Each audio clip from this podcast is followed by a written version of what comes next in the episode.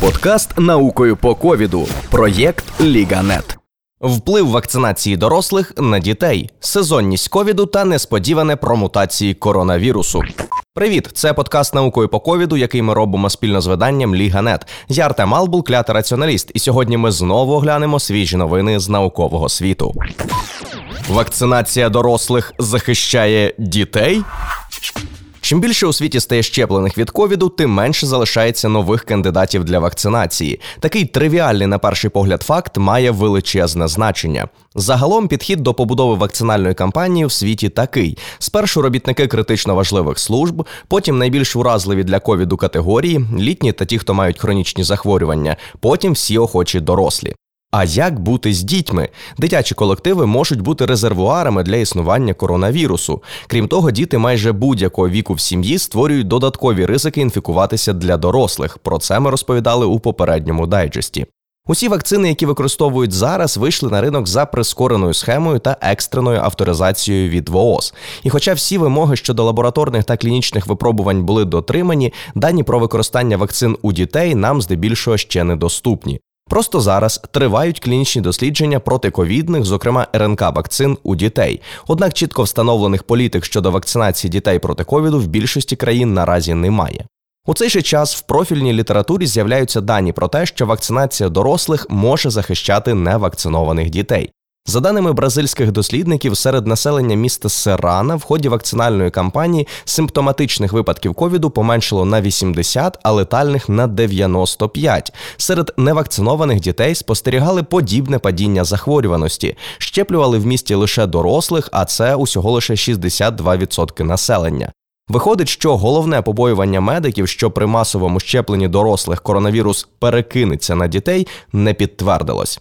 Таку ж ситуацію спостерігають у США. Попри те, що принаймні одну дозу вакцини отримало лише трохи більше половини всього населення, кількість випадків інфекції у дітей до 18 років скоротилась на 84%. В Ізраїлі, де щеплення стосувалося дорослих, навіть після відкриття шкіл випадків серед невакцинованих дітей поменшало з 546 до 1,5 випадків на 100 тисяч дітей. Здавалося б, дані обнадійливі, а про дітей як кандидатів на вакцинацію можна не думати. Однак деякі фахівці в епідеміології не поділяють такого ентузіазму. Дослідники з університету Лейчестера у Великій Британії вважають дітей важливим осередком коронавірусної інфекції. В об'єднаному королівстві в ході вакцинації кількість симптоматичних випадків у дітей впала в рази з 600 до 100 випадків на 100 тисяч дітей. Однак упродовж травня було близько 100 спалахів ковіду саме серед школярів. Враховуючи, що загалом у Британії близько 25 тисяч шкіл, потенційно це може призвести до значно серйозніших спалахів у майбутньому. Наразі думки вчених з приводу пріоритетності та доцільності вакцинації дітей розходяться. Завершення клінічних досліджень та подальший аналіз даних та підходів з різних країн допоможуть вирішити це непросте питання. Що нового ми знаємо про мутації коронавірусу. Віруси надзвичайно мінливі істоти, якщо їх взагалі можна назвати істотами.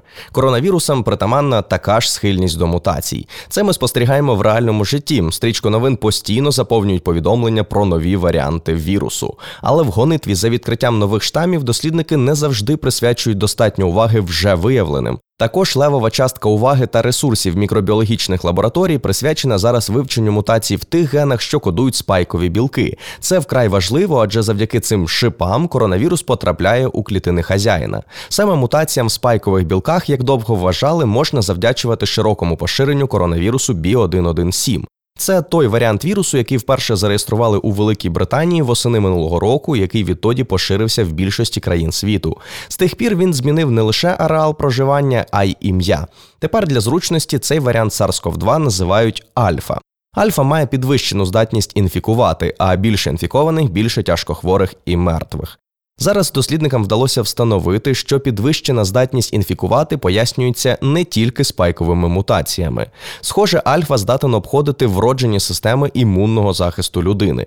Зокрема, коли в організмі з'являється інфекційний агент, у нашому випадку вірус, одним із перших і найбільш ранніх механізмів оборони є вироблення клітинами інтерферонів. Це білки, які запускають весь каскад імунних реакцій та повідомляють іншим клітинам про збудника. Виявляється, що у клітин інфікованих варіантом альфа здатність виробляти інтерферон пригнічується.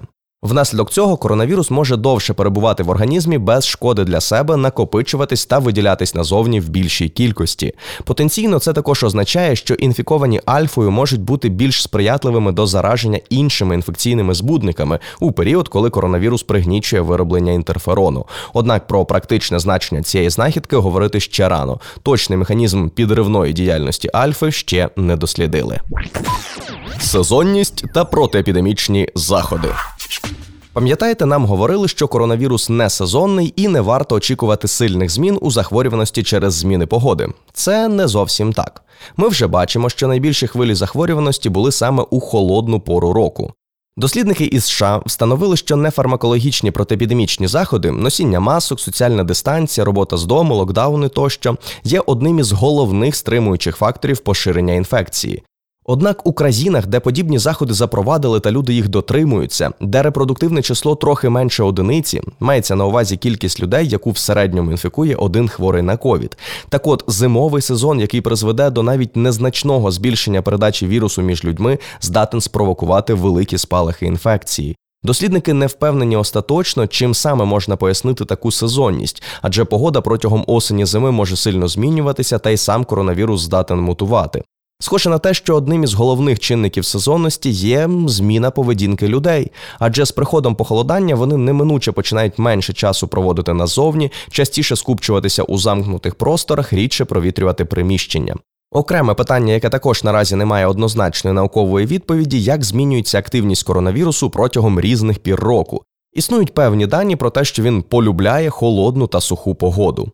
Модель дослідження сезонності, про яку ми зараз говоримо, не враховувала, яким буде вплив масової вакцинації на темпи зараження восени та взимку. Однак, як би там не було, пам'ятайте, що холодний сезон несе додаткові ризики підхопити ковід, особливо враховуючи темпи вакцинації в Україні. Схоже, із соціальним дистанціюванням, принаймні українцям, доведеться попрощатися ще не скоро.